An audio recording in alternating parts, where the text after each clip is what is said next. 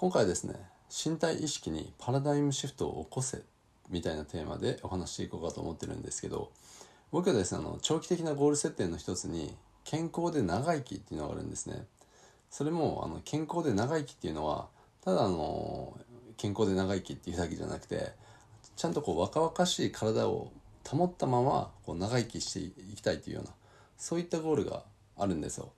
でやっぱりこう健康があってこそのこう、まあ、あらゆるゴールっていうのはこう達成可能になってくるわけじゃないですか、うん、だからやっぱりこう体が資本なわけですよ。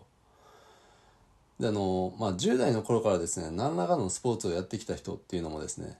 ぱりこう30代とか40代とかこう年を重ねていくにつれてですねやっぱりこうパフォーマンスが落ちてきたとかこう昔ほど動きにキレがなくなってきたなとかそういうふうに感じてる人ってやっぱりあの多いと思うんですよね。でそう感じてる人はですねまあ大半の人がそうだとは思うんですけどあのこれからもですね少しずつ体はこう衰えていくんだっていう感覚を持ってると思うんですよね。例えばこう肩が凝りやすくなったり腰が痛みやすくなったりとかですねあるいはこう足が痛くなったりやっぱりこういろんなところにこう年とともにですねこう不調が出てきてでだんだんと体がこう衰えていくんだろうなっていうそういう感覚を持っている人って多いと思うんですよね。だからやっぱりこうそういう人にこそですね今回からのまあ話をですねちょっと真剣に聞いてほしいというふうに思うんですよね。でこれからですね話していくことを真剣に聞いて理解していってもらえればですね体が衰えるどころかですねパフォーマンスを向上していけるはずなんですよ。もっともっとこう自分の体っていうのを使えるようになっていくはずなんですよね。うん、であの一流のスポーツ選手ってこういるじゃないですか。まあいますよね普通にあの一流のスポーツ選手の中でもですね特に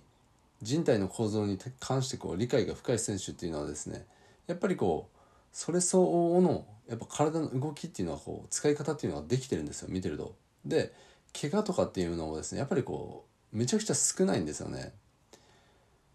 例えばあのイチローさんってあの引退するまで大きな怪我ってほとんどこうしなかったじゃないですか。で彼の話を聞いてるとですねやっぱりあの人体の仕組みについてかなり深くこう考えていてでトレーニングもこうしていたんだろうなっていうことが見えるんですよね。だからこう筋トレするにしてもどこの筋肉にどれくらいの負荷をかければ自分の体がこう最高のパフォーマンスを発揮できるかっていうことにやっぱりこう細心の注意を払ってトレーニングしていたと思いますしこうランニングするにしてもですねこう彼が走ってる時ってすごくこうリズムカルだったじゃないですか。リズムカルな走り方をイチローさんってするんですよね。でああいうのにもですねこう全てこう意味があるんですよ。だからああいった優れた超一流の選手っていうのはですねあの身体の動き体の動きに無駄な動きっていうのが一つもないんですよね。だからこう動きに関する、まあ、エントロピーがめちゃくちゃ低いわけですよ、うん、だからこうどうすれば人間の体がこう最高のパフォーマンスを発揮できるかっていうことを常にやっぱり考えてたと思うんですよね。うん、考えてたはずなんですよ間違いなく。でこう面白いエピソードがあってこれは YouTube でも見れるんであのぜひ検索してみてほしいというふうに思うんですけどイチローさんと稲葉さんの対談っていうのがあるんですよね。まあ、稲葉さんっていうのはあの野球の方の稲葉さんですね。でイチローさんと、えっと、稲葉さんの対談っていうのがあるんですけどその中でですねイチローさんが話していたのがあのコーチにですねこう肩の力が入ってるよって言われるじゃないですかもっとリラックスリラックスってコーチに言われるんですけどであの言われた方はですねもちろんこう指摘されたんで肩の力を抜こうとするんだけどでもこれってあの肩の力を抜こうとしてもなかなか抜けるものではないんですよね。なんでかっていうとあの下半身に力が入ってるからだから肩の力を抜こうと思ったらまずあの下半身の力を抜かないといけないんですよ。うん、で指導者も含めてやっぱりみんなこう目に見える部分にしか意識がいっていないから肩の力の抜き方とかってわからないんですよね。どうすれば肩の力が抜けるんだろうとかそういった部分まで考えてないからやっぱりこう目に見える部分にしか意識がいってないし目に見える部分しかもちろんこう見えてないんでだからこうなかなか向上しないんですよね。うん、こういったことをイチローさんはこう稲葉さんとの対談で話していてあのあこれ本当にそうだなって思ったんですよね。これってあの真実なんですよ本当に。うん、でこの上半身の力を抜く仕組みっていうのは後でちょっと解説しようかと思うんですけどとにかくですね人体の仕組みをちゃんと理解していないとこういった言葉って出てこないんですよね。だからあのイチローさんっていうのは本当に自分の体と向き合ってあの自分の体がこう最高のパフォーマンスを発揮できるようにですねあの考えてきた人の一人なんだなというふうに思うんですよね。でもう一つですねこの対談で面白いことを言っていてあのイチローさんはですねこう無駄にウェイトトレーニングをしたらあのパフォーマンスが下がるみたいなことを言ってたんですけどこれにもですね僕はめちゃめちゃ共感してまずあの無駄に筋肉が増えるとですねそもそもこう関節の可動域っていうのが狭くなってしまうわけですよだからあの不必要に筋トレをしてあの筋肉を肥大化させてしまうとですね本来使えるはずの部位っていうのが使えなくなってしまうんですよね。で僕はあのサーフィンをやってきて思うんですけどあの不必要な筋肉っていうのはその名の通り不必要なんですよ。だからあの不必要な筋肉をつけてしまうと本当にパフォーマンスのこう低下にこう直結するんですよね。例えばですよラグビー選手と水泳選手って筋肉のつき方が違うじゃないですかあれはその競技に最適化された筋肉のつき方をしているからなんですよ。まあ、当然ですよね。だからあのラグビー選手の筋肉のつき方で早く泳げって言われても当然ですけど早く泳ぐことっていうのはできないわけですよ。だからやっぱりあの目的に合った筋肉のつき方をしていかないといけないんですよね。そういったこうその競技に最適化されたトレーニングっていうのが必要になってくるんですよ。もちろんです。あのボディービルダーの人とかあの違いますよ。あのボディービルダーの人たちはあの筋肉そのものにも美を見出している人たちなんでそもそものゴール設定っていうのは違うんですよね。だからボディービルダーの人が筋トレするのはあれではあれであの正しいと思うんですよ、うん、であの普段こう筋トレしてトレーニングしてるじゃないですか。あれっていうのもセルフイメージが上がるんであれはあれで正しいと思うんですよね。だから要は筋トレっていうのもこう体を鍛えるっていうこともゴール設定ありきなわけですよだから自分の健康を保つっていうことに関してもですねやっぱりあのそういったゴールがあってのトレーニングだったり体の使い方になっていくんですよね。でちょっと話を戻すとですねあのイチローさんがここで言ってたのはですね自分のフィールドに対するこう最適化も考えずに無駄に筋トレをして筋肉を肥大化させるとですねまずあの腱が耐えれなくなるって言ってたんですよね。まあ、アキレス腱とかの腱ですね。であの筋肉は鍛えることができても腱っていうのは鍛えることができないんですよ。だから必要以上に筋肉をつけてしまうとですね腱が耐えきれずにやっぱり怪我にこうつながってしまうわけですよ。で一応さんが言ってたのはあのライオンとかチーターって筋トレしないですよねって言ってたんですけど、まあ、これも本当もう本質ついてるなっていうふうに思ったんですよ。だからこういった本質的な部分が見えてたから一応さんっていうのは現役の頃ですね大きな怪我をこうしなかったんだろうなというふうに思うんですよ。でこう本質的な部分って目に見えないじゃないですか普通、うん、でもこう最高のパフォーマンスを発揮しようと思ったりですねあるいは年を重ねてもですね衰えないような健康な体を作っていこうと思ったらですねやっぱりあの筋トレのノウハウとかなんちゃら健康法とかよりも先にですねこうした本質的な部分を理解する必要っていうのがあるんですよ。要はあの人体の構造っていうのをこう正しくちゃんと理解するっていうことがやっぱり必要になってくるんですよね。でまずあの最初に理解してほしいのがですねあの人間っていう生き物はごく一部の人を除いてはですねだからこう一流のスポーツ選手とかそういった人たちを除いてはですねその他の動物と比べて圧倒的に本来持ってる体の機能っていうのを使えていないっていうことなんですよね。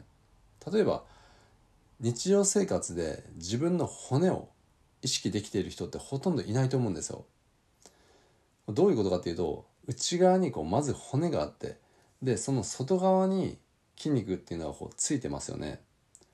でもそういった筋肉の内側にある骨を意識してる人ってほとんどいないと思うんですよ。だからこう足は足で一括りにしてあの股関節から伸びてる歩いたり走ったりするためにあるいはこう一つの部位みたいなパーツみたいなそういうふうにこう捉えてる人がほとんどだと思うんですよね。うん、足っていうのは一つの棒みたいにそういうふうに感じてる人がほとんどだと思うんですよ。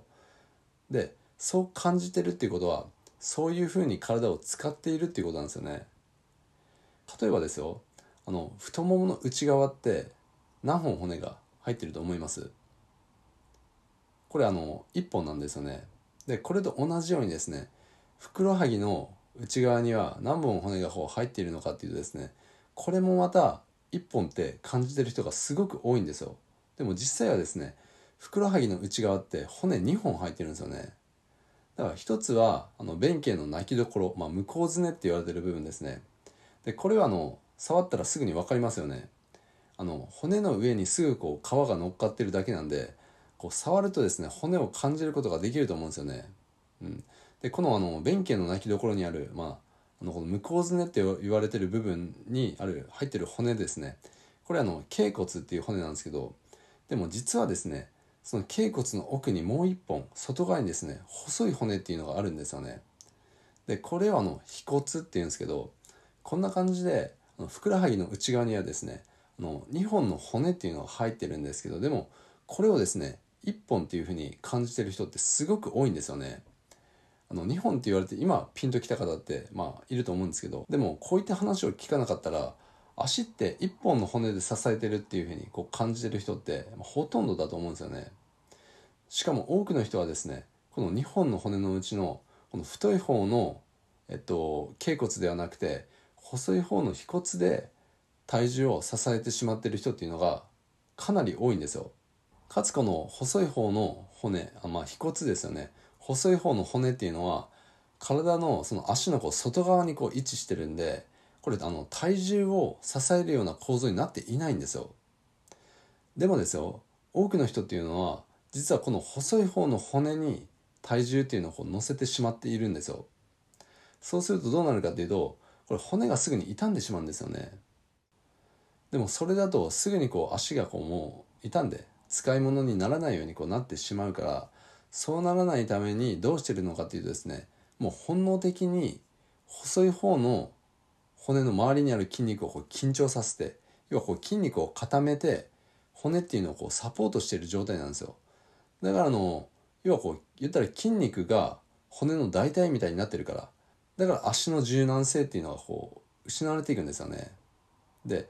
下半身の柔軟性が失われるとどうなるかというとそれが今度はですね上半身にも伝わって今度は上半身が固まっていくんですよ。これなんでかというと上半身っていうのはもちろんこう下半身にこう乗っかってますよね。だからあの無理やり固めた下半身に乗っかって生きていこうとするとですね上半身も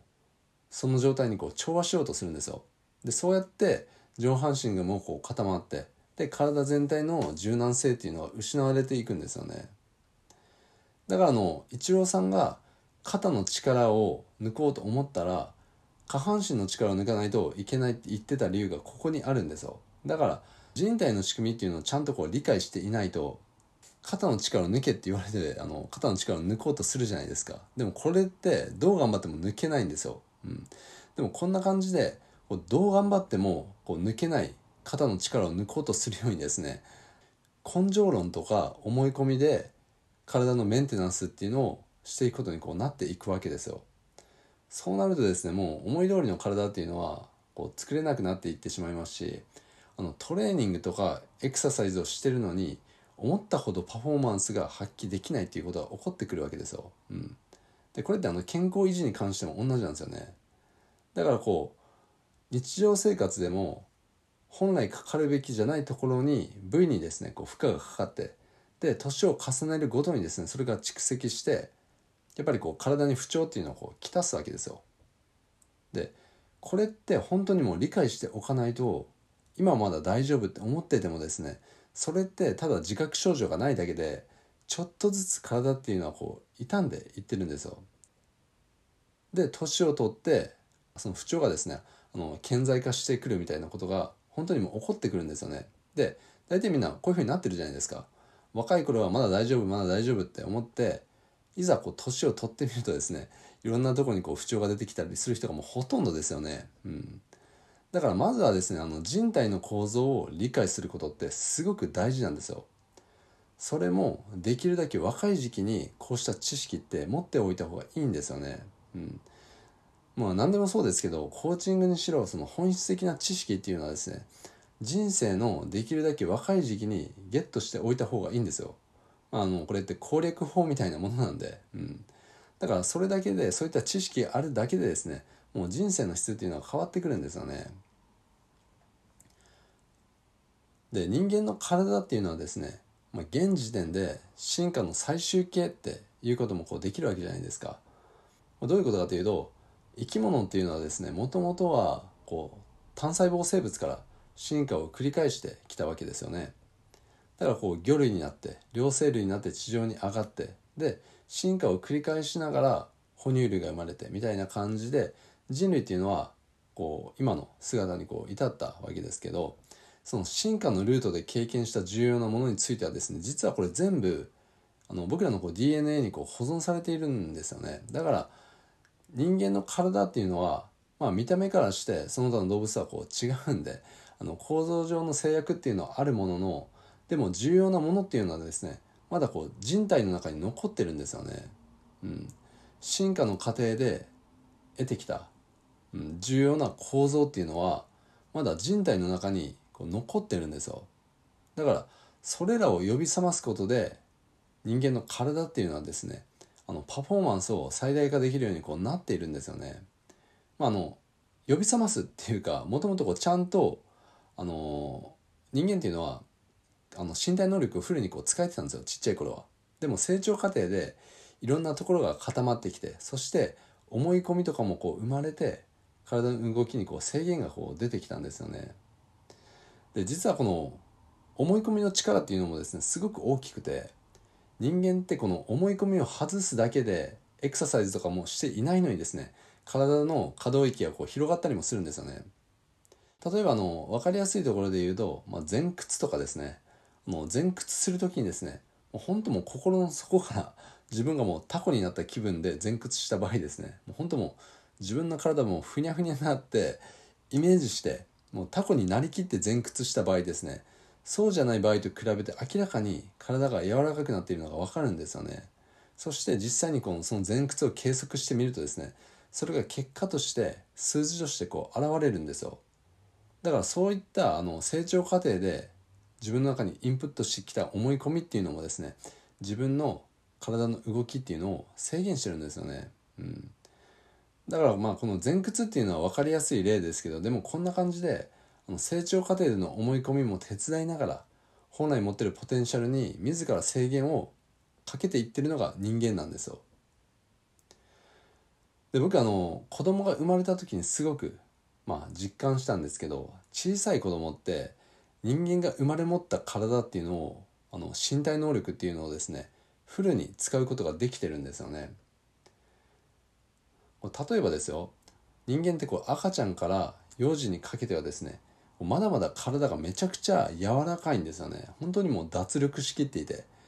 であの足の裏を後頭部に余裕でくっつけたりすることもできるんですよね。僕あの子供が生まれた時あの面白半分でやったことあるんですけど本当もう楽勝で足の裏が後頭部にくっつくんですよ、まあ、この足の裏を後頭部にくっつける動きっていうのはですねこれは僕ら大人でもちょっと頑張ればできたりもするんですけど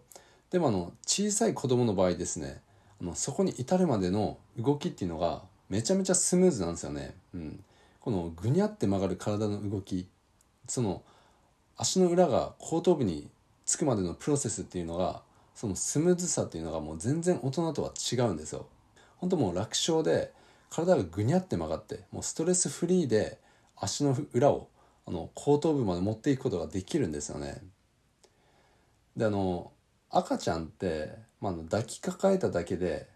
もうあからさまにあの分かると思うんですけどもう本当もう体がめちゃめちゃ柔らかいんですよね。でこうハイハイする時もですねもう骨盤を左右にフル稼働でこう振りながらですねこう前にこう前進していくんですけどあの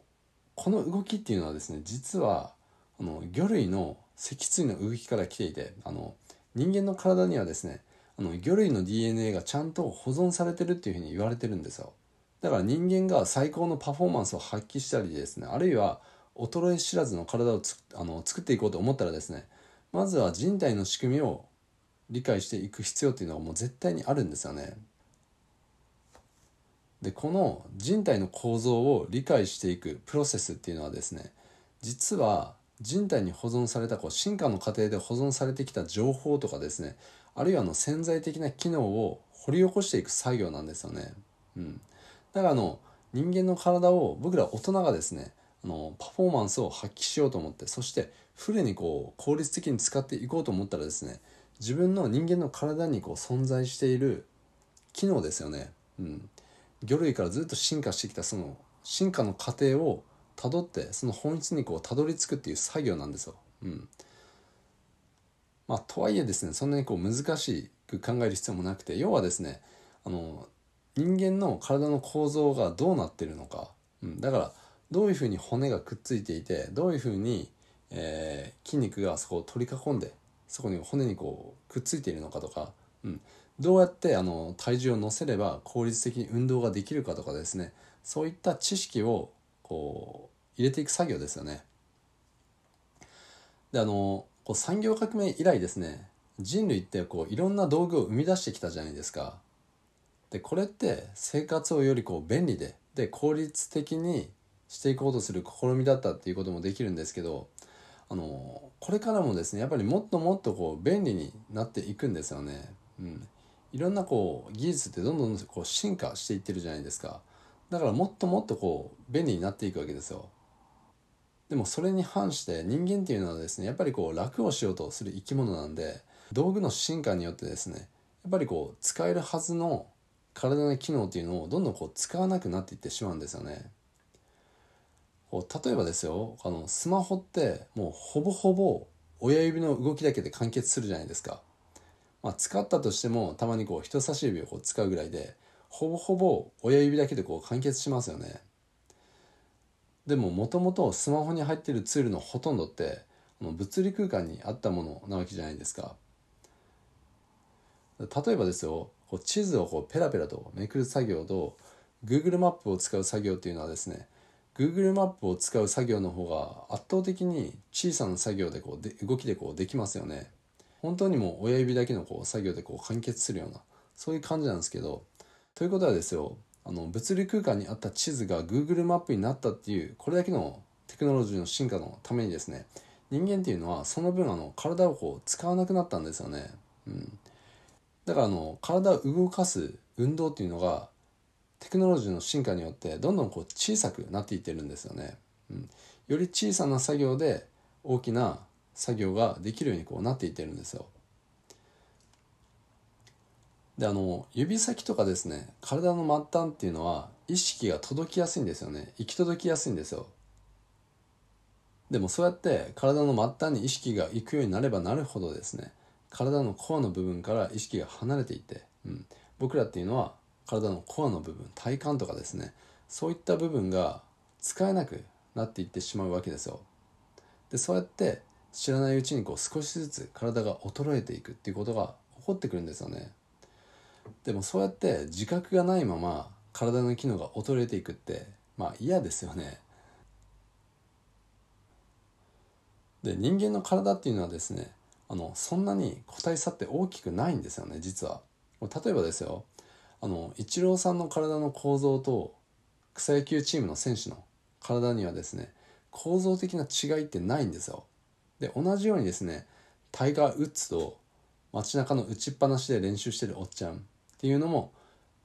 身体の構造に違いってないわけですよ。同じところにこう骨があってで同じところに同じ種類の筋肉っていうのがこうついてるわけですよね。もちろんあの一流のスポーツ選手の方がこうトレーニングしてる分ですね筋肉量っていうのは多いかもしれないですけどでもですね体の身体の構造としては同じなわけじゃないですか。でも一流の選手が何であれだけパフォーマンスを発揮できるのかというとですね簡単に言うとですよもう体に対する意識が違うんですよもう意識ですよねもちろんこれを聞いてくれてる人のほとんどはですね超一流のスポーツ選手を目指してるわけじゃないだろうからあの彼らとはもうゴールが違うんですけど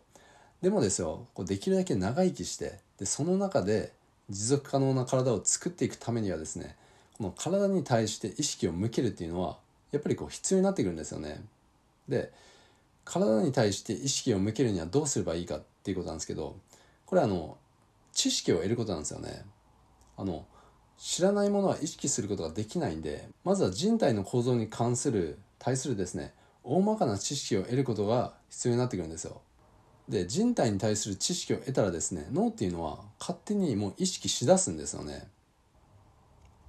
でこれ意識すればですねもう少しずつ体を正しく使えるようになっていくんですよ。で体が軽くなったりで動きにキレが出てきたりですねあるいはあの体の不調が消えたりっていうことが起こってくるんですよね。でそれを継続していけばですね今度はそれを無意識にこうできるようになっていくんですよ。要はこう習慣化されるっていうことですね。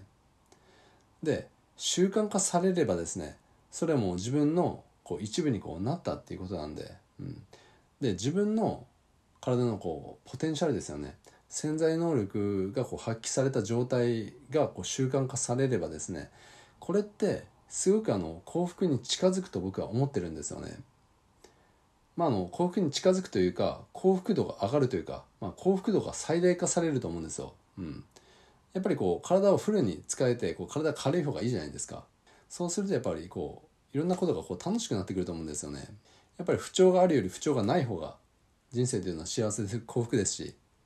なんでこの人体の仕組みっていうのを、まあ、構造をですねあの理解してほしいというふうに思ってますし、まあ、これからもですねあのちょいちょいとあのこの人間の体の仕組みについてですねあのお話をしていこうかと思っています。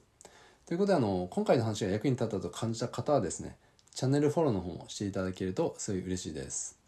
あとあの疑問とかあればですねあのコメント欄だったりあの LINE 公式の方からのメッセージをもらえるとあのすごくありがたいです。ということで今回もですね最後まで聞いていただいてどうもありがとうございました。